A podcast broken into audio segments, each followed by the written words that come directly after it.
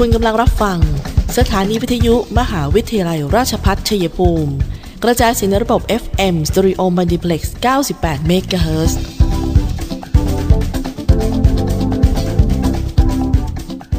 ที่นี่ สถานีวิทยุกระจายเสียงเพื่อการศึกษา มหาวิทยาลัยราชพัฒชัยภูมิส่งกระจายเสียงในระบบ FM Stereo Multiplex ความถี่ 98 MHz จากนี้ไป อเชิญท่านติดตามรับฟังรายการ คุยกันบ่ายสองโมงดำเนินรายการโดยธนทรชัยวงศ์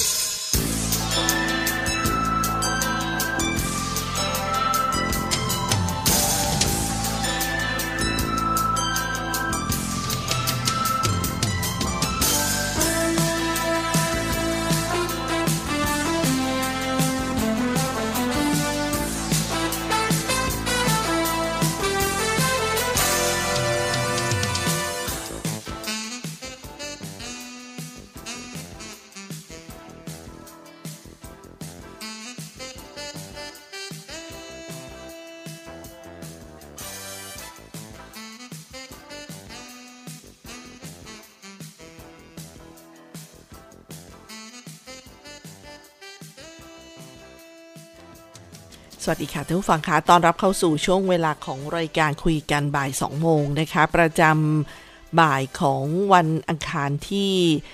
16 พฤศจิกายน พุทธศักราช 2564 ค่ะ ดิฉันตุกธนทรทำหน้าที่ดำเนินรายการ FM 98 MHz สถานีวิทยุมหาวิทยาลัยราชภัฏชัยภูมินะคะ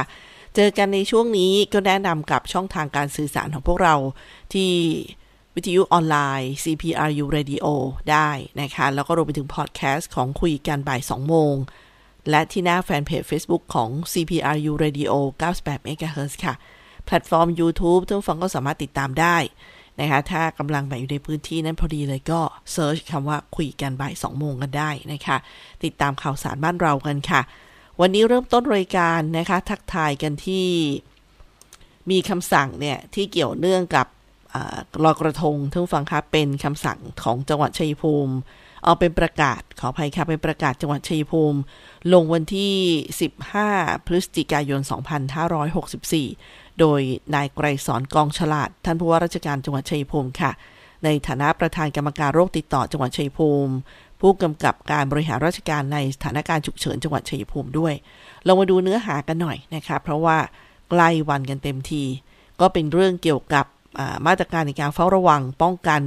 การแพร่ระบาดและคัดกรองโรคติดเชื้อไวรัสโคโรนา 2019 สำหรับผู้จัดงานและผู้เข้าร่วมงานประเพณีลอยกระทง ในพื้นที่จังหวัดชัยภูมิค่ะ ด้วยสถานการณ์การแพร่ระบาดของโรคติดเชื้อไวรัสโคโรนา 2019 ในพื้นที่จังหวัดชัยภูมิที่ยังมีการแพร่ระบาดอยู่อย่างต่อเนื่อง โดยเฉพาะการติดเชื้อแบบกลุ่มก้อน หรือที่เรียกว่าคลัสเตอร์ ที่เกิดขึ้นอยู่เป็นระยะ ซึ่งการรวมกลุ่มคนจำจำนวนมาก ยังเป็นปัจจัยหลักที่ก่อให้เกิดความเสี่ยงสูงในการแพร่โรค และอาจส่งผลให้เกิดการแพร่ระบาดของโรคติดเชื้อไวรัสโคโรนา 2019 ในสถานที่ที่มีการร่วมกันทำกิจกรรม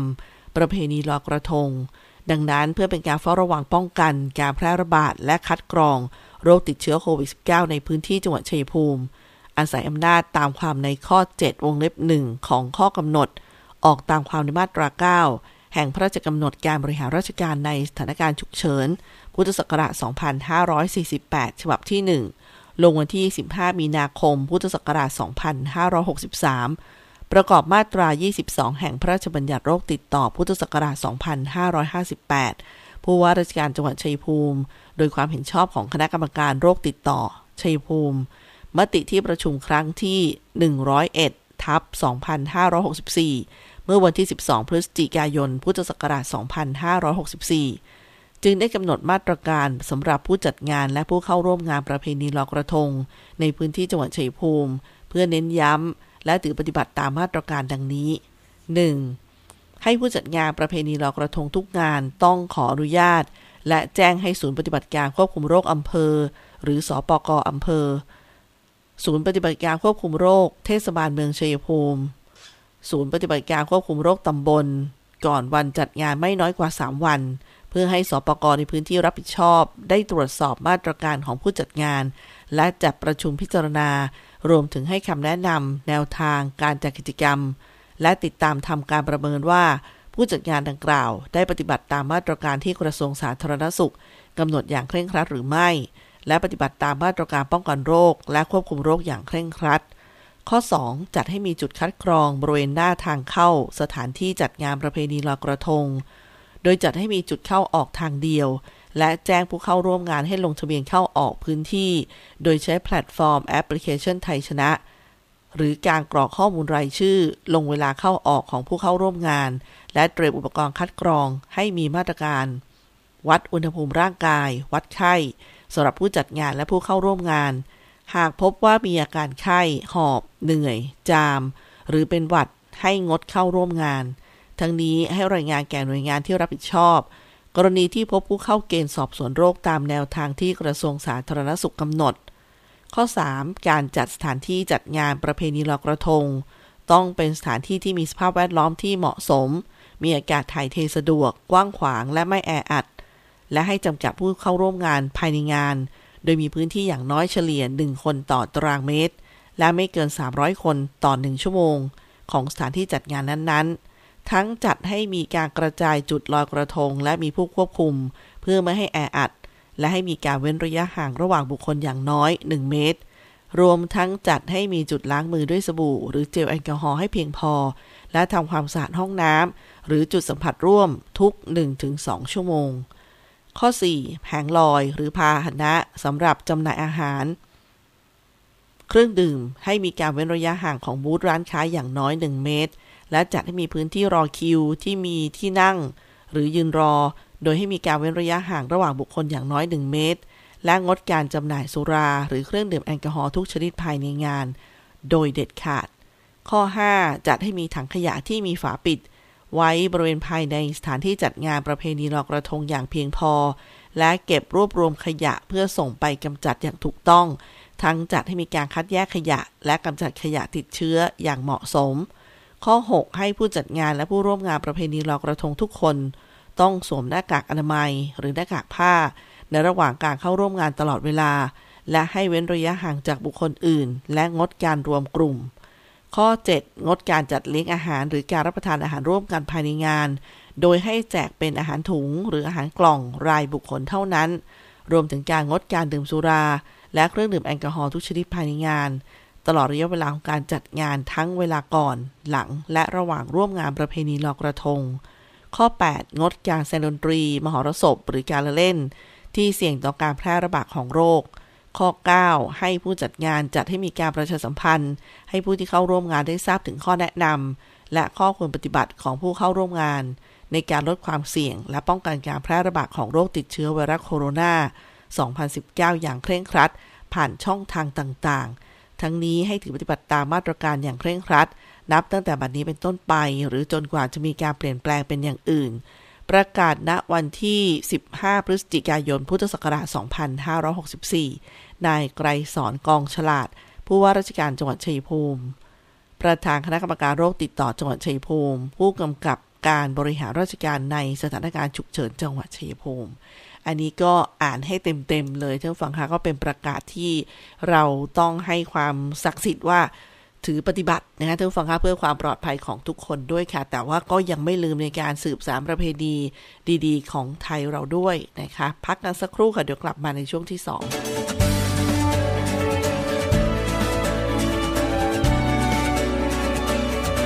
ในช่วงที่เราต้องต่อสู้กับวิกฤตโควิด -19 นี้ ผมขอฝากไปถึงพี่น้องประชาชนคนไทยทุกคน เมื่อวัคซีนมาถึงท่านแล้ว ร่วมมือกันไปฉีดวัคซีนกันนะครับ เพื่อตัวท่าน ครอบครัวท่าน คนที่ท่านรัก เพื่อสังคมและประเทศไทยของเรา และทุกคนจะได้กลับมามีชีวิตปกติโดยเร็ว ประเทศกลับมาเข้มแข็ง และเดินหน้าต่อไปนะครับ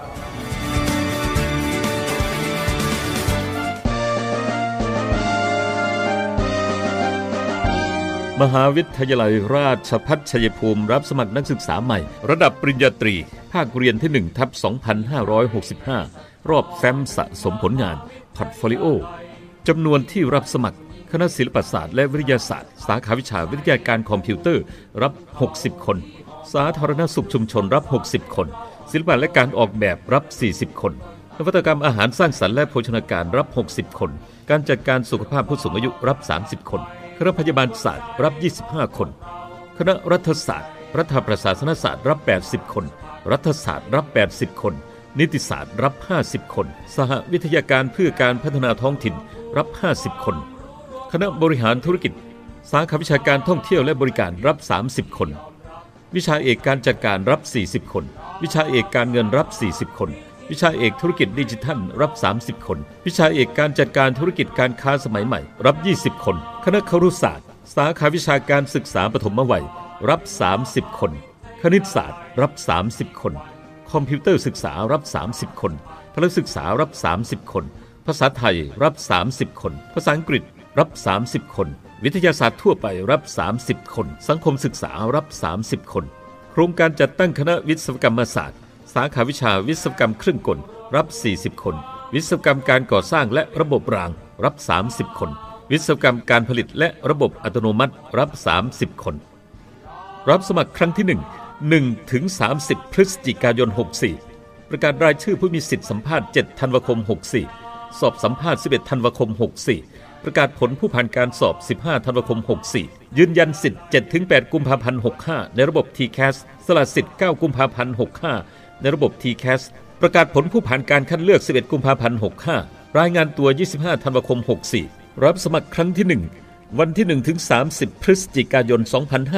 2564 ครั้งที่ 2 1 ธันวาคม 2564 ถึง 19 มกราคม 2565 โทรศัพท์ 044 815 120 หรือที่เว็บไซต์ cpru.ac.th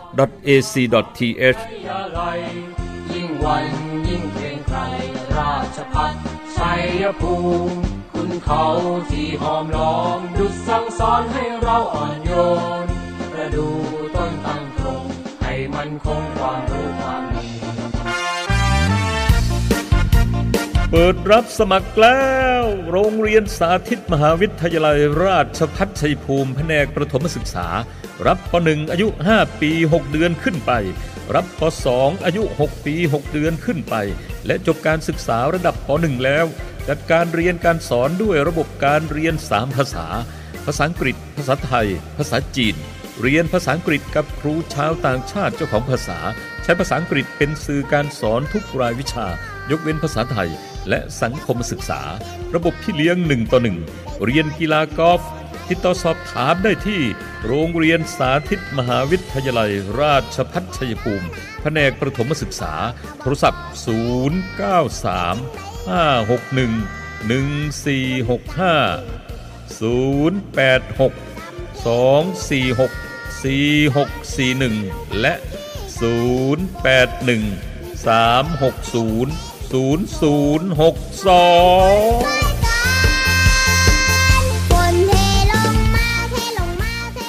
ท่านผู้ฟังคะคุยกันบ่ายสองโมงอยากจะหยิบเรื่องหนึ่งมาพูดคุยกัน เพราะว่าก็เป็นวันที่ควรรำลึกถึงนะคะ อย่างเช่นวันที่ 14 พฤศจิกายนของทุกปีเนี่ย ถือเป็นวันพระบิดาฝนหลวง วันพระบิดาแห่งฝนหลวงค่ะ ซึ่งคณะรัฐมนตรีได้มีมติเมื่อวันที่ 20 สิงหาคม ในปีพุทธศักราช 2545 เพื่อจะรึกไว้ในประวัติศาสตร์ชาติไทยค่ะ เพื่อให้ประชาชนแล้วก็อนุชนรุ่นหลัง ได้มีโอกาสแสดงความจงรักภักดี และน้อมรำลึกในพระมหากรุณาธิคุณของพระบาทสมเด็จพระบรมชนากาธิเบศรมหาภูมิพลอดุลยเดชมหาราช บรมนาถบพิตรโดยวันที่ 12 พฤศจิกายนปีนี้นะคะนายเจษดาขวัญแก้ว หัวหน้าฝ่ายบริหารทั่วไป ระดับอุโส รักษาราชการแทนเกษตรและสหกรณ์จังหวัดชัยภูมิก็ ได้เป็นร่วมกับส่วนราชการและเจ้าหน้าที่นะคะได้ทำกิจกรรม ร่วมน้อมรำลึกในพระมหากรุณาธิคุณเนื่องในวันพระบิดาแห่งฝนหลวง ประจำปี 2564 ค่ะ โดยมีท่านผู้ว่าไกรสอนกองฉลาดเป็นประธานในพิธี ก็จัดขึ้นเนี่ยในวันที่ 14 ที่ผ่านมานะคะเอาวันที่ 12 ขออภัยค่ะ ที่ห้องโถงชั้นหนึ่งสารกลางจังหวัดชัยภูมิหลังเก่านะคะ แล้วก็พูดถึงวันที่ 14 พฤศจิกายนอีกเหมือนกันท่านผู้ฟังก็มีวันที่ต้องนึกถึงแล้วค่ะเพราะเป็นเรื่องของโรคภัยไข้เจ็บที่จนกระทั่งเขาเอามาถือเป็นวันของโลกเลย เพราะว่ามันเป็นสิ่งที่เป็นภัยเงียบที่สร้างความสูญเสียเยอะนะคะ 14 พฤศจิกายนของทุกปีเนี่ยเป็นวันเบาหวานโลกค่ะท่านผู้ฟัง ซึ่งสมาพันธ์เบาหวานนานาชาติก็ได้กำหนดประเด็นรณรงค์ในปีนี้นะคะไปถึงปี 2566 ว่า access to diabetes care นะคะซึ่งนั่นหมายถึงการเข้าถึงการดูแลโรคเบาหวาน ถ้าไม่ใช่ตอนนี้แล้วจะต้องเมื่อไหร่ จึงซึ่งโรคเบาหวานเป็นภาวะที่ร่างกายมีน้ำตาลในเลือด สูงกว่าปกติ เนื่องจากการขาดฮอร์โมน อินซูลิน ส่งผลให้อวัยวะเสื่อมสมรรถภาพ แล้วก็ทำงานล้มเหลว พร้อมแนะนำให้ผู้ที่มีอายุ 35 ปีขึ้นไปเนี่ย ควรตรวจ ระดับน้ำตาลในเลือดอย่างน้อยเนี่ยปีละหนึ่งครั้งนะคะห่วงสายหวานมากนะคะเขาบอกว่าห่วงสายหวานกับน้ำตาลในเลือดสูงแนะตรวจน้ำตาลในเลือดปีละครั้งป้องกันเบาหวาน โดยวันที่ 14 พฤศจิกายนของทุกปี วันเบาหวานโลกนะคะ ทางสมาพันธ์เบาหวานนานาชาติก็ได้กำหนดประเด็นรณรงค์อย่างที่บอกนะคะ ทางด้านนายแพทย์สุเมธองค์วันดีนะคะซึ่งท่านเป็นผู้อำนวยการสำนักงานป้องกันควบคุมโรคที่ 9 นครราชสีมาค่ะ ท่านได้พูดถึงโรคเบาหวานว่า เป็นโรคเรื้อรังที่เกิดจากความผิดปกติของร่างกายที่มีการผลิตฮอร์โมนอินซูลินไม่เพียงพอ หรือร่างกายไม่สามารถนำน้ำตาลเนี่ยไปใช้งานได้อย่างมีประสิทธิภาพทำให้ระดับน้ำตาลในเลือดสูงซึ่งการเกิดภาวะน้ำตาลในเลือดสูงเป็นระยะเวลานาน จะส่งผลให้อวัยวะเสื่อมสมรรถภาพ แล้วก็ทำงานล้มเหลว เป็นเหตุให้เกิดภาวะแทรกซ้อนที่ตา แล้วก็ไต หลอดเลือด หัวใจ หลอดเลือดสมอง ซึ่งปัจจัยสิ่งที่ทำให้เกิดโรคเบาหวานมีดังต่อไปนี้ค่ะ ปัสสาวะบ่อยและมาก เนื่องจากมีน้ำตาลในเลือดสูงเกินขีดจำกัดของไตทำให้น้ำตาลถูกขับออกทางปัสสาวะและดึงน้ำออกมา คอแห้งกระหายน้ำเมื่อร่างกายเสียน้ำเพราะปัสสาวะบ่อย หิวบ่อย กินจุ ร่างกายไม่สามารถนำกลูโคสไปใช้เป็นพลังงานได้ จึงมีการสลายเนื้อเยื่อส่วนต่างๆ มาใช้เป็นพลังงาน น้ำหนักลด เนื่องจากต้องสลายไขมัน แล้วก็โปรตีนที่สะสมไว้เป็นพลังงานทดแทนกลูโคสทำให้สูญเสียเนื้อเยื่อ กล้ามเนื้อฝ่อ น้ำหนักลดลง เป็นแผลง่าย หายยาก อาจมีอาการเนื้อเน่าตามปลายนิ้วมือนิ้วเท้า เนื่องจากหลอดเลือดตีบตัน แล้วก็ปลายประสาทเสื่อม คันตามผิวหนังเนื่องจากผิวแห้ง หรือว่าเป็นเชื้อราบริเวณ ซอกเอเขาเรียกว่าซอกของร่างกายนะคะซอกอับของร่างกายอย่างเช่นขาหนีบอวัยวะเพศ ติดเชื้อง่ายกว่าคนปกติ ตามัวชาตามปลายมือปลายเท้า และความรู้สึกทางเพศลดลง เนื่องจากความเสื่อมของปลายประสาท ทางด้านคุณหมอนะคะนายแพทย์สุเมธองค์วันดีเนี่ยท่านก็เลยบอกว่าให้คำแนะนำในการป้องกันโรคเบาหวานก็อย่างเช่น รับประทานอาหารเพื่อสุขภาพ เลี่ยงรสหวานมันเค็ม งดสูบบุหรี่ และงดดื่มแอลกอฮอล์มีกิจกรรมทางกายและออกกำลังกายอย่างสม่ำเสมอ ผู้ที่มีอายุ 35 ปีขึ้นไปควรตรวจระดับน้ำตาลในเลือดอย่างน้อย ปีละหนึ่งครั้ง ควบคุมน้ำหนักตัวให้เหมาะสม หากมีอาการของโรคเบาหวานอย่างเช่น ปัสสาวะบ่อย กระหายน้ำหิวบ่อย กินจุน้ำหนักลดเป็นแผลง่ายหายยาก หรือชาปลายมือปลายเท้า ควรไปพบแพทย์เพื่อตรวจวินิจฉัย นอกจากนี้นะคะ ถ้ามีสมาชิกในครอบครัวเป็นโรคเบาหวานก็ควรดูแล ใส่ใจเรื่องการควบคุมอาหารการรับประทานยา การเข้ารับการตรวจตามนัด และสังเกตอาการป่วยที่อาจผิดปกติ สอบถามข้อมูลเพิ่มเติมนะคะ ที่สายด่วนกรมควบคุมโรค 1422 ค่ะ พักกันสักครู่ค่ะ เดี๋ยวกลับมาช่วงหน้า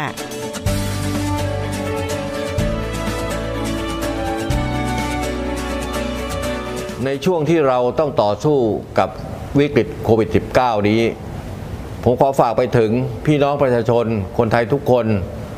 เมื่อวัคซีนมาถึงท่านแล้ว ร่วมมือกันไปฉีดวัคซีนกันนะครับ เพื่อตัวท่าน ครอบครัวท่าน คนที่ท่านรัก เพื่อสังคมและประเทศไทยของเรา และทุกคนจะได้กลับมามีชีวิตปกติโดยเร็ว ประเทศกลับมาเข้มแข็ง และเดินหน้าต่อไปนะครับ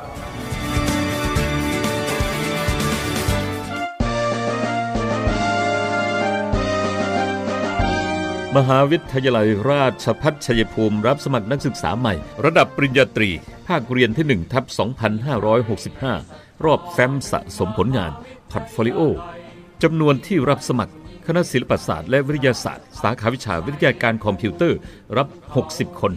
สาธารณสุขชุมชนรับ 60 คน ศิลปะและการออกแบบรับ 40 คนนวัตกรรมอาหารสร้างสรรค์และโภชนาการรับ 60 คน การจัดการสุขภาพผู้สูงอายุรับ 30 คน คณะพยาบาลศาสตร์รับ 25 คน คณะรัฐศาสตร์ รัฐประศาสนศาสตร์รับ 80 คน รัฐศาสตร์รับ 80 คน นิติศาสตร์รับ 50 คน สหวิทยาการเพื่อการพัฒนาท้องถิ่นรับ 50 คน คณะบริหารธุรกิจ สาขาวิชาการท่องเที่ยวและบริการรับ 30 คน วิชาเอกการจัดการรับ 40 คน วิชาเอกการเงินรับ 40 คน วิชาเอกธุรกิจดิจิทัลรับ 30 คน วิชาเอกการจัดการธุรกิจการค้าสมัยใหม่ รับ 20 คน คณะครุศาสตร์ สาขาวิชาการศึกษาปฐมวัย รับ 30 คน คณิตศาสตร์ รับ 30 คน คอมพิวเตอร์ศึกษารับ 30 คนพละศึกษารับ 30 คน ภาษาไทยรับ 30 คน ภาษาอังกฤษรับ 30 คน วิทยาศาสตร์ทั่วไปรับ 30 คน สังคมศึกษารับ 30 คน โครงการจัดตั้งคณะวิศวกรรมศาสตร์ สาขาวิชาวิศวกรรมเครื่องกล รับ 40 คน วิศวกรรมการก่อสร้างและระบบรางรับ 30 คน วิศวกรรมการผลิตและระบบอัตโนมัติรับ 30 คน รับสมัครครั้งที่ 1 1ถึง30 พฤศจิกายน 64 ประกาศรายชื่อผู้มีสิทธิสัมภาษณ์ 7 ธันวาคม 64 สอบสัมภาษณ์ 11 ธันวาคม 64ประกาศผลผู้ผ่านการสอบ 15 ธันวาคม 64 ยืนยันสิทธิ์7ถึง8กุมภาพันธ์ 65 ในระบบ TCAS สละสิทธิ์ 9 กุมภาพันธ์ 65 ในระบบ TCAS ประกาศผลผู้ผ่านการคัดเลือก 11 กุมภาพันธ์ 65 รายงานตัว 25 ธันวาคม 64 รับสมัครครั้งที่ 1 วันที่1ถึง30 พฤศจิกายน 2564 ครั้งที่ 2 1ธันวาคม 2564 ถึง 19 มกราคม 2565 โทรศัพท์ 044 815 120 หรือที่เว็บไซต์ cpru.ac.th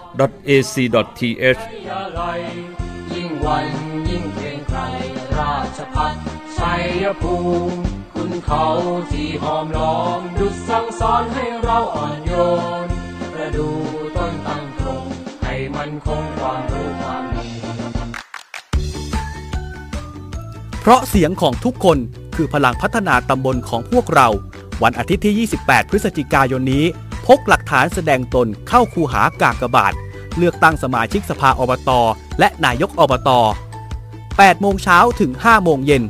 ออกไปใช้สิทธิ์ณหน่วยเลือกตั้งที่ท่านมีชื่ออยู่ 28 พฤศจิกายนนี้ไปเลือกตั้งอบตกันนะครับ ทุกเสียงคือพลังเลือกตั้งสุจริต ใช้สิทธิ์โปร่งใสสำนักงานคณะกรรมการการเลือกตั้งท่านผู้ฟังคะช่วงที่ 3 กับคุยกันบ่าย2โมงนะคะมาคุยกันเรื่องการเลือกตั้งบ้าง ทางกรรมการกองทุนเฉพาะส่วนฝ่ายสมาชิกของสำนักงานคณะกรรมการการเลือกตั้งค่ะ อันนี้ภายใต้กองทุนสำรองเลี้ยงชีพ K-Master Pool Fund นะคะซึ่งเขามีการเชิญชวนสมัครรับเลือกตั้ง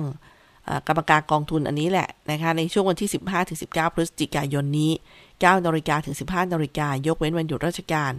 สมาชิกกองทุนแต่ละประเภทตำแหน่งก็จะประกอบไปด้วย สายบริหารและอำนวยการ 1 คน สายวิชาการและปฏิบัติงาน 2 คนค่ะ ช่องทางการสมัครก็คือยื่นใบสมัครด้วยตนเองณฝ่ายสวัสดิการ และสิทธิประโยชน์สำนัก บริหารทรัพยากรบุคคล 2. จัดส่งใบสมัครทางไปรษณีย์ถึงฝ่ายสวัสดิการและสิทธิประโยชน์ สำนักบริหารทรัพยากรบุคคลชั้น 7 สำนักงานคณะกรรมการการเลือกตั้งเลขที่ 120 หมู่ 3 อาคารรัฐ รัฐประศาสนะพักดี ถนนแจ้งวัฒนะแขวงทุ่งสองห้อง เขตหลักสี่กรุงเทพมหานคร รหัสไปรษณีย์10210 นะคะ สอบถามรายละเอียดเพิ่มเติมที่ 02-141-2619 หรือ 02-141-8085 ค่ะ อันนี้ก็เป็นเรื่องของอกองทุนนะคะ ไปสมัครรับเลือกกันซะหน่อย อันนี้ก็เป็นอีกหนึ่งเรื่องที่ฝากประชาสัมพันธ์กันไปนะคะมีประเด็นของการเพิ่มชื่อถอนชื่อนะคะ ก็ใกล้กันมาเต็มทีแล้ว วันนี้วันที่ 16 นะคะ นอกจากจะลุ้นกันตัวโก่งเลยนะคะตัวเลขเรื่องของตัวเลขวันนี้ตลอดบ่ายเลยใช่ไหมคะ ก็มีเรื่องนี้ท่านฟังก็พรุ่งนี้จะเป็นวันสุดท้ายของการใช้สิทธิ์ในการเพิ่มชื่อถอนชื่อค่ะ กรณีที่ผู้มีสิทธิ์เลือกตั้งพบว่าตนเอง หรือว่าผู้ที่มีชื่ออยู่ในทะเบียนบ้านของตนเองเนี่ยไม่มีรายชื่ออยู่ในบัญชี รายชื่อ ผู้มีสิทธิ์เลือกตั้ง หรือว่าเจ้าบ้านเนี่ยเห็นว่ามีชื่อบุคคลอื่น อยู่ในทะเบียนบ้านของตนเอง โดยไม่ได้อาศัยอยู่จริง ก็ให้ดำเนินการดังนี้ค่ะ เตรียมหลักฐานนะคะ โดยนำสำเนาทะเบียนบ้าน และแบบประชาชน หรือแบบประจำตัวอื่นใดที่ทางราชการออกให้ไปไปเพื่อยื่นคำร้องเพิ่มชื่อถอนชื่อนะคะ แล้วก็ไปยื่นคำร้องค่ะ ให้ยื่นคำร้องต่อนายทะเบียนอำเภอ ที่สำนักทะเบียนอำเภอที่ท่านมีชื่ออยู่ในทะเบียนบ้าน แล้วก็ไปเพิ่มชื่อถอนชื่อนะคะตามเหตุที่ท่านเจอ ไม่ว่าจะเป็นชื่อเกินก็ต้องไปถอนนะคะ ชื่อขาดก็ต้องไปเพิ่ม อันนี้ภายใน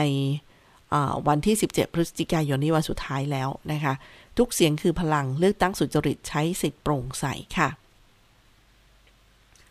มาต่อกันที่เรื่องนี้ท่านฟังเป็นสาระความรู้นะคะ เป็นสาระความรู้ที่เราจะเล่าให้ฟังกัน เขาบอกว่าเป็นเรื่องที่รถตกน้ำเนี่ยควรทำยังไง ก็เป็นประเด็นที่ทางได้เขาบอกว่า ข่าวรถตกน้ำเนี่ยมีไหมพวกเราเห็นบ่อยๆนะคะคงไม่มีใครอยากสูญเสียคนที่รักไปกับเหตุการณ์นี้นะคะวันนี้เราก็เลยจะนำเรื่องราวการเอาตัวรอด หากรถตกน้ำมาฝากทุกท่านค่ะ ข้อแรกเลยนะคะ ตั้งสติทำใจให้สงบ เมื่อรถลงน้ำให้ปลดเข็มขัดนิรภัย และปลดล็อกประตู ซึ่งมีเวลาอย่างน้อยเนี่ยสาวินาทีในการออกจากรถ ยานพาหนะจะลอยจริงเป็นเวลา 30-120 วินาทีก่อนที่จะจม 2. นะคะเรื่องกระจกลงทั้ง 4 ด้าน เมื่อรู้ว่ารถกำลังตกลงไปในน้ำให้รีบกดเปิดกระจก โดยทั่วไปรถจะยังไม่จมเนี่ยนะคะ ที่รถที่ยังไม่จมเนี่ยแบตเตอรี่ก็จะยังไม่ดับในทันทีต้องรีบเลยนะคะสติต้องมา ไอ้ช่วงที่คุณทำเนี่ยคือ 30 วินะคะในการที่จะตัดสินใจทั้งปลดเข็มขัดทั้งกดกระจกให้เลื่อนลงทั้ง 4 บานค่ะ ข้อที่ 3 อย่าเสียเวลาเปิดประตูและหน้าต่างด้วยมือ เนื่องจากแรงดันน้ำ มหาศาลจากนอกรถเนี่ยจะทำให้ไม่สามารถเปิดประตูและหน้าต่างได้ จนกว่าแรงดันจะเท่ากันนะคะในกรณีที่คุณสามารถเปิดประตูได้ น้ำจะพุ่งเข้ามาในรถ ซึ่งอาจทำให้เสียสมาธิ แล้วก็ทำให้รถจมเร็วขึ้น ข้อที่ 4 ค่ะ เปิดไฟรถยนต์ หากรถจมน้ำอย่างรวดเร็วเนี่ยให้เปิดไฟภายในรถ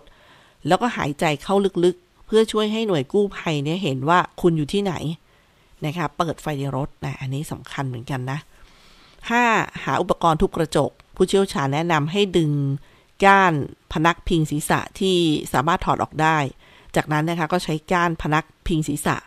ทุบกระจกด้านข้างประตูรถยนต์เท่านั้นนะคะ เพื่อจะนำตัวเนี่ยลอดออกมาจากรถ ผ่านทางช่องทางหน้าต่าง ควรมีค้อนนิรภัยเก็บไว้ภายในรถยนต์ตลอดเวลาค่ะ แล้วเก็บไว้ในที่ที่สามารถเข้าถึงได้ทันที กระจกข้างเนี่ยจะแตกง่ายกว่ากระจกด้านหน้าหรือว่าด้านหลัง ข้อที่ 6 ค่ะ ให้เปิดประตู หากไม่สามารถออกทางหน้าต่างรถได้ เมื่อระดับน้ำจะเข้ามาในรถให้ยกศีรษะของเราให้สูงพ้นน้ำเมื่อน้ำเข้ามาจนเกือบถึงเพดาน แรงดันน้ำด้านใน ด้านในรถเนี่ยกับด้านนอกเนี่ยจะเริ่มเท่าๆกันแหละจะทำให้ประตูรถเนี่ยเปิดได้ง่ายขึ้น ให้รีบออกมาโดยเร็ว หากมีเด็กนะคะควรให้เด็กออกก่อน ผู้เชี่ยวชาญแนะนำให้เริ่มต้นด้วยเด็กที่โตที่สุด พาน้องคนสุดท้องออกไปก่อน เพราะร่างกายเด็กเนี่ยจะต้านกระแสน้ำได้ยากกว่าผู้ใหญ่ 8. ว่ายน้ำให้ห่างจากรถมากที่สุด แล้วก็รีบว่ายเข้าฝั่งโดยเร็ว หากสับสนไม่รู้ว่าทางไหนขึ้นนะคะ ให้มองหาฟองอากาศ แล้วก็ว่ายน้ำตามทิศทางที่ฟองอากาศกำลังลอยขึ้นไป แต่หากมองไม่เห็นเนี่ยควรปล่อยให้ตัวเองเนี่ยลอยขึ้นเอง ตามแรงโน้มถ่วง เราได้แต่หวังว่าเหตุการณ์แบบนี้จะไม่เกิดขึ้นกับใครนะคะ แต่ถ้าเกิดขึ้นบอกแล้วว่าต้องใช้สติ 1 2 3 ที่ท่านต้องมีภายใน 30 วินะคะภายใน 1 นาที คือ 30 วิก็เช่น เปิดไฟรถปลดกระจกหน้าต่างลงนะคะ ถ้าบอกเปิดไม่ทันท่านต้องมองหาอุปกรณ์ที่จะช่วยในการทุบกระจกด้านข้างออกไป แล้วก็ในอีกจังหวะหนึ่งที่จะเปิดประตูได้ก็คือ ระดับน้ำด้านนอกด้านใน เท่ากันและอะไรประมาณนี้นะคะ ซึ่งก็หมายถึงว่าสติเท่านั้นที่จะพาท่านรอดพ้นแม้กระทั่งเรื่องระบบการหายใจ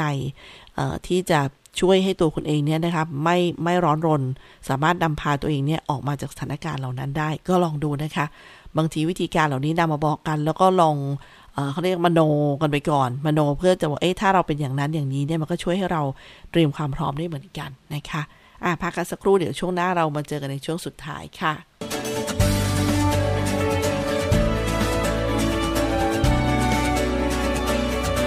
ในช่วงที่เราต้องต่อสู้กับวิกฤตโควิด -19 นี้ ผมขอฝากไปถึงพี่น้องประชาชนคนไทยทุกคน เมื่อวัคซีนมาถึงท่านแล้ว ร่วมมือกันไปฉีดวัคซีนกันนะครับ เพื่อตัวท่าน ครอบครัวท่าน คนที่ท่านรัก เพื่อสังคมและประเทศไทยของเรา และทุกคนจะได้กลับมามีชีวิตปกติโดยเร็ว ประเทศกลับมาเข้มแข็ง และเดินหน้าต่อไปนะครับ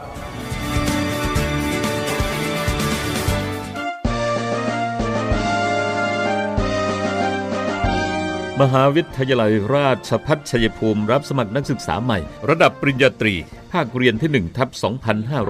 2565 รอบแฟ้มสะสมผลงาน portfolio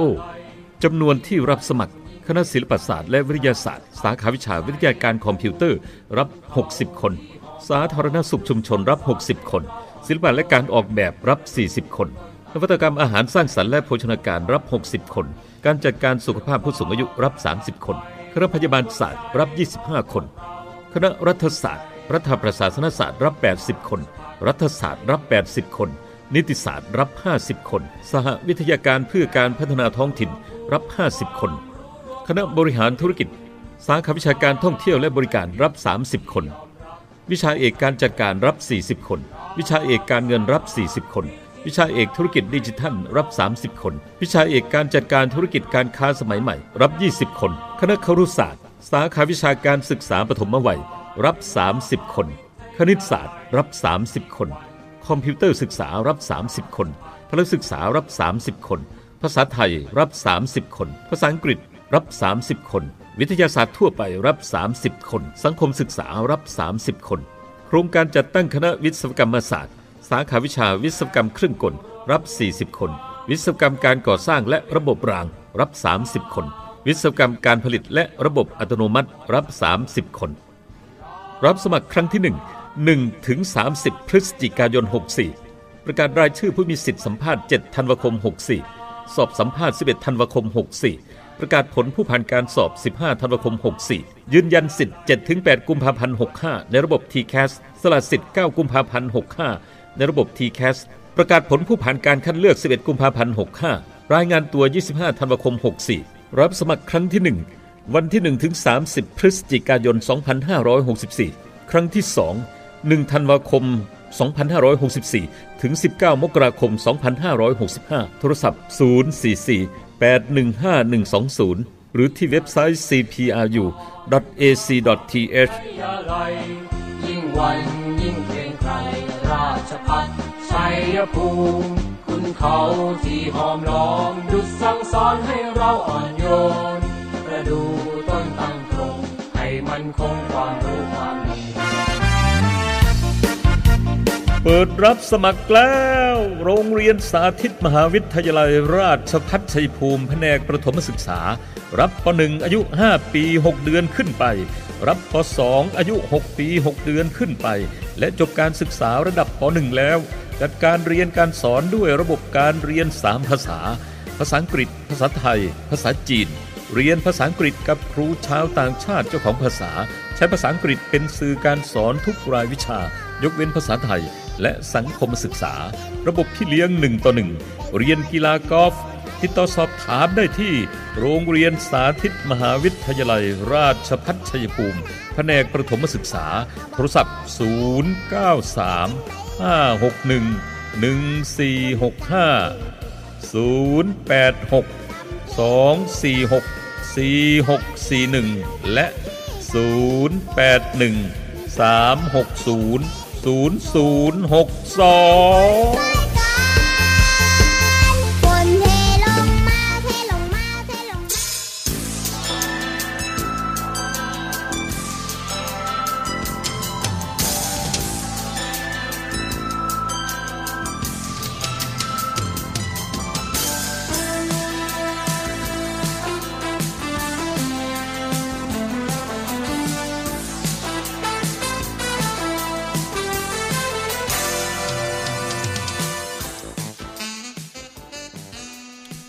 ฟังคะเดินทางมาถึงช่วงท้ายรายการของคุยกันบ่าย2โมงค่ะ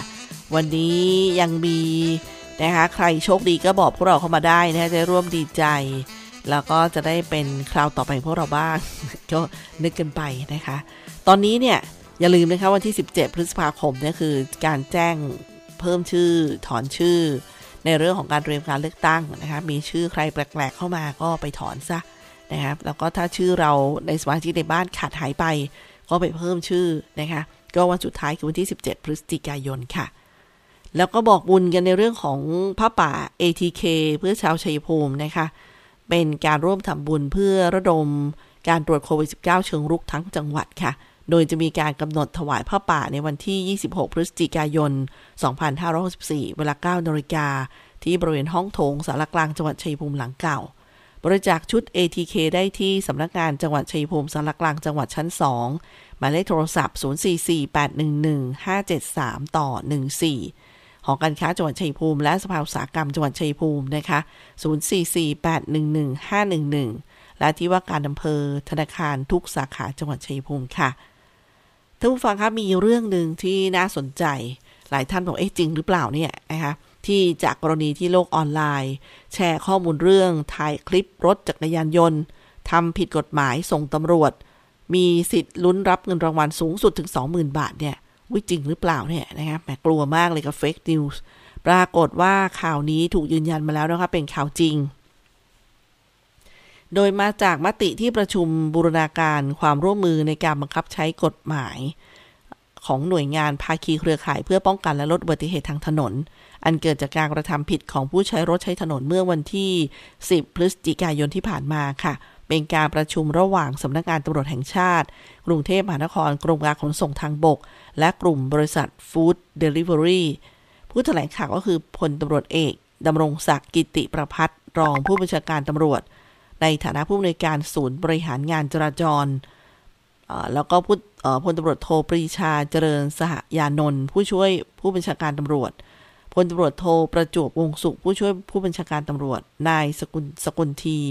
พัทยกุลรองผู้ว่าราชการกรุงเทพมหานครนะคะซึ่งในมาตรการบูรณาการป้องกันและลดอุบัติเหตุทางถนนก็คือ การสร้างช่องทางให้ประชาชนส่งคลิปกล้องหน้ารถ ที่บันทึกภาพเหตุการณ์การกระทำผิดกฎหมายจราจร และมีพฤติการการขับขี่ที่ส่งผลให้เกิดอันตรายต่อบุคคลอื่น เพื่อให้เจ้าหน้าที่ตำรวจ ติดตามดำเนินคดีกับผู้ขับขี่มาดำเนินคดีตามกฎหมาย โดยดำเนินการร่วมกับเดี๋ยวสักครู่หนึ่งนะคะท่านฟังคะโดยได้มีการดำดำเนินการร่วมกับมูลนิธิเมาไม่ขับ สวพ 91จสร้อยและภาคีเครือข่ายสื่อมวลชน พื่อรณรงค์ให้ประชาชนร่วมกันเป็นอาสาตาจราจร หากพบการกระทำผิด แล้วก็มีคลิปบันทึกเหตุการณ์ สามารถส่งคลิปมาได้ค่ะ ในช่องทางที่กำหนดนะ อย่างเช่น ศูนย์โซเชียลมีเดียของสอปกตรนะคะแล้วก็มีจสร้อยนะคะแล้วก็ยังมีถ้า Facebook ของจอสร้อยก็ JS 100 นั่นเองนะคะ แล้วก็มีสวพ91 ช่องทาง Facebook ของสวพ91 ก็มีค่ะ โดยคณะทำงานสจรตรเนี่ยจะตรวจสอบข้อมูลจากคลิปของประชาชน ถ้าพบว่าเป็นการกระทำผิดกฎหมาย ก็จะส่งข้อมูลไปยังสถานีตำรวจ ในพื้นที่เกิดเหตุ เพื่อดำเนินคดีกับผู้ขับขี่ นอกจากนี้มูลนิธิเมาไม่ขับ จะมีการมอบรางวัลให้กับเจ้าของคลิป ทุกๆ เดือนนะคะเดือนละ 10 รางวัลรางวัลที่ 1 20,000 บาทพร้อมเกียรติบัตรค่ะแล้วก็รางวัลที่ 2 10,000 บาทพร้อมเกียรติบัตรรางวัลที่ 3 6,000 บาทพร้อมเกียรติบัตร รางวัลชมเชย 7 รางวัล รางวัลละ 2,000 บาท พร้อมเกียรติบัตรนะคะรวม 14,000 บาท รวมเป็นเงิน 50,000 บาทค่ะ โดยตำรวจก็จะเริ่มต้นมาตรการอย่างเข้มข้น ตั้งแต่วันที่ 15 พฤศจิกายนเป็นต้นไป เพื่อมุ่งหมายในการสร้างวินัยการขับขี่ ป้องกันและลดอุบัติเหตุทางถนน ให้ประชาชนสามารถใช้รถใช้ถนนด้วยความปลอดภัย โดยมีตัวอย่างการดำเนินคดีตามมาตรการดังกล่าว จากกล้องหน้ารถที่บันทึกการกระทำผิดของรถจักรยานยนต์ที่ฝ่าฝืนสัญญาณไฟแดง ในพื้นที่สอนอพหลโยธิน ซึ่งพนักงานสอบสวนก็ได้เชิญเชิญตัวผู้ขับขี่ กระทำผิดนี้มาแจ้งข้อหา ขับรถฝ่าฝืนสัญญาณไฟจราจร แล้วก็ขับรถโดย ไม่คำนึงถึงความปลอดภัย ซึ่งจะนำตัวส่งฟ้องศาลแขวงพระนครเหนือต่อไปค่ะทางด้านผู้อำนวยการสจรตร ก็บอกอยู่ว่า ปัจจุบันเนี่ยปัญหาการทำผิดกฎหมายจราจรเนี่ยเพิ่มมากขึ้น ดยเฉพาะรถจักรยานยนต์ เช่น การฝ่าสัญญาณไฟแดง การขับรถย้อนสอน การแซงในที่ขับขัน เป็นต้นนะคะ ซึ่งทางพลเอกประยุทธ์จันโอชานายกรัฐมนตรี ก็มีความห่วงใย สั่งให้ตำรวจเร่งจัดระเบียบการจราจร เพื่อสร้างความปลอดภัยและลดอุบัติเหตุบนท้องถนน ทั้งนี้ด้านพลตำรวจเอกสุวัฒน์แจ้งยอดสุขผู้บัญชาการตำรวจจึงได้กำชับทุกหน่วยงานในสังกัดนะคะแล้วก็ภาคีเครือข่ายเนี่ย ร่วมกันดำเนินการตามมติที่ประชุมเพื่อเร่งรัดให้เกิดความปลอดภัย บนท้องถนนอย่างรูปธรรมและยั่งยืนค่ะ อันนี้ก็ยืนยันว่าเป็นเรื่องจริงนะคะท่านผู้ฟังคะช่วงเวลาของคุยกันบ่าย2โมงวันนี้ ที่จริงแล้วอยากจะมีเวลาฝากพี่น้องเกษตรกรอีกเรื่องหนึ่งก็เป็นเป็นเรื่องนี้ท่านผู้ฟังคะเรื่องที่บอกว่าทำยังไง นะคะเมื่อโรคพยาธิเม็ดเลือดบุกฟาร์มนะคะอันนี้ก็สำหรับบรรดาวัววัวควายควายของเราแหละ โรคพยาธิเม็ดเลือดเนี่ยก็คือโรคไข้เห็บ เป็นโรคที่ใครเลี้ยงวัวต้องเคยเจอ โดยเฉพาะวัวนม เพราะว่าวัวนมในไทย พื้นเพเป็นสายพันธุ์ที่ภูมิต้านทานแมลงต่ำอยู่แล้ว แล้วตัวที่เป็นพาหะของพยาธิเม็ดเลือดก็คือพวกแมลงดูดเลือดนั่นเองค่ะโดยพยาธิเม็ดเลือดส่วนมากจะไปทำให้เม็ดเลือดโดยเฉพาะเม็ดเลือดแดงเสียหาย หรือลดจำนวนลงทำให้วัวที่ป่วยมักจะเห็นที่เรามักจะเห็นซีดๆเหลืองๆและเม็ดเลือดแดงก็มีหน้าที่สำคัญคือขนส่งออกซิเจนไปยังอวัยวะต่างๆทำให้เมื่อลดลงไปแล้วเนี่ยสัตว์ก็มีโอกาสที่จะสุดโทมหรือว่าตายสูง การป้องกันส่วนใหญ่คือการที่เราต้องมีโปรแกรมในการกำจัด พวกแมลงดูดเลือดอย่างเช่นเห็บเหลือบแมลงวันเป็นประจำ แล้วก็ตรวจสุขภาพโคอยู่สม่ำเสมอนั่นเองนะคะ เพื่อให้เราเจอโรคโรคตอนที่ยังไม่หนักมากนั่นเองค่ะ สิ่งที่ควรรู้ไว้นะคะ 1. พยาธิเม็ดเลือดมีหลายชนิด แต่ละชนิดตอบสนองต่อยาต่างกัน 2. อาการที่แสดงออกมาบางอาการช่วยเจาะจง ได้ว่าเป็นพยาธิเม็ดเลือดประเภทไหนได้ เช่น ซีด แล้วก็ฉี่ออกมาเป็นสีคล้ายน้ำโคก ก็อาจจะเป็นพวกบาบิเซีย หรือถ้าเยื่อเมือกเหลือง ก็มักจะเป็นพวกอนาพลาสมา แต่อาการที่พบร่วมบ่อยๆ ก็คือมักจะมีไข้แล้วก็ซีด 3. โรคนี้มักไม่ตายด่วนนะคะ มักจะป่วยมาสักระยะ แต่ถ้าเราไม่ได้สังเกตหรือว่าดูบ่อยๆ ก็อาจจะเจอตอนสุดไปแล้ว ส่วนการรักษานะคะอย่างที่บอกคือ โรคนี้มียาที่ตอบสนองค่อนข้างจำเพาะกับชนิดของพยาธิเม็ดเลือด โดยเฉพาะพยาธิชนิดอนาพลาสมาที่มักจะทำให้วัวตัวเหลืองๆแล้วก็ตอบจะตอบสนองกับยาที่ชื่อว่าออกซิเตตาไซคลิน ได้ดีนะคะโดยเฉพาะที่ออกฤทธิ์ยาว แต่อนิจจายาชนิดนี้ปริมาณที่ควรใช้ดันขึ้นกับน้ำหนักวัว คือ 10ซีซีต่อร้อยกิโลกรัม แต่พี่น้องมักจะชอบฉีดแค่ 20ซีซีซะงั้นนะครับเขาบอกแถมใช้แล้วทำให้ส่งนมไม่ได้อีกหลาย อีกอีกเลยมักไม่ใช้กัน เขาบอกพยาธิก็ยิ้มมาสินะคะอันนี้ก็ต้องเรียนรู้เหมือนกันนะว่าอะไร ส่วนเชื้อ Babesia หรือว่า Trypanosome เนี่ย ก็จะตอบสนองได้ดีกับยาอีกกลุ่มคือพวก Berenil แต่โดยทั่วไปก็ไม่รู้ว่าเกิดจากเชื้ออะไร ก็เลยฉีดไปทั้งคู่เลยว่าอย่างนั้นนะคะ ทีนี้ถ้าเราเจอควรทำยังไง เขาบอกให้เปิดดูเยื่อเมือกซีดหรือว่าเหลืองหรือเปล่า เปิดทุกตัว ไม่เฉพาะตัวที่ป่วยนะคะ วัดไข้วัดด้วยปลอด ไม่ใช่จับที่ใบหู ให้หมอมาเจาะเลือดไปตรวจดู ระดับเม็ดเลือดแดง แล้วก็ชนิดของพยาธิเม็ดเลือดเขาบอกให้ทำทุกตัวเลย ตัวไหนดูหนักหนาก็รักษาไปก่อน ลดไข้ให้ยาจำเพาะตามโดสตามน้ำหนัก พอผลเลือดออกก็ประเมินการรักษาเพิ่มเติม กับตัวที่ค่าเลือดต่ำๆแล้วก็ตามยาตามอาการเรื่อยๆ ไม่มีคำว่าเข็มเดียวเอาอยู่ค่ะกำจัดมแมลงดูดเลือดบ่อยๆ อย่ากลัวไม่ได้ส่งนม เพราะว่าถ้าตายเนี่ยสูญเสียกว่าเยอะเลย อันนี้ก็เป็นข้อแนะนำมานะคะ ส่วนเขาบอกตอนภาวะไม่มีโรคเนี่ยควรสังเกตว่าสังเกตวัวบ่อยๆ ดูเยื่อเมื่อเป็นประจำ มีการตรวจเลือดฝูงดูบ่อยๆ แล้วเราจะห่างไกลโรคได้นะคะ นี่ก็เป็นสิ่งที่นำมาฝากกันค่ะจริงๆแล้วมีเรื่องเตือน หวัดนกระบาดที่ญี่ปุ่นด้วยนะเดี๋ยวไว้มาฝากกันวันต่อไปนะครับ วันนี้หมดเวลาแล้วเดี๋ยวฉันตุกธนทรทำหน้าที่ดำเนินรายการขอบคุณท่านผู้ฟังที่ให้เกียรติติดตามรับฟังนะคะ วันนี้ลาไปก่อน สวัสดีค่ะ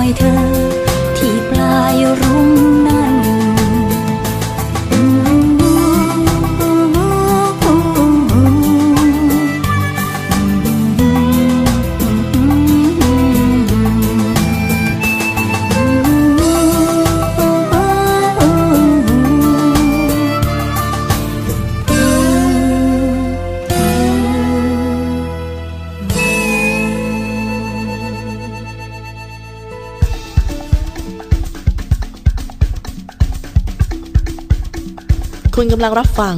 สถานีวิทยุมหาวิทยาลัยราชพัฒชัยภูมิ กระจายสียงในระบบ FM Stereo Multiplex 98เมกะเฮิรตซ์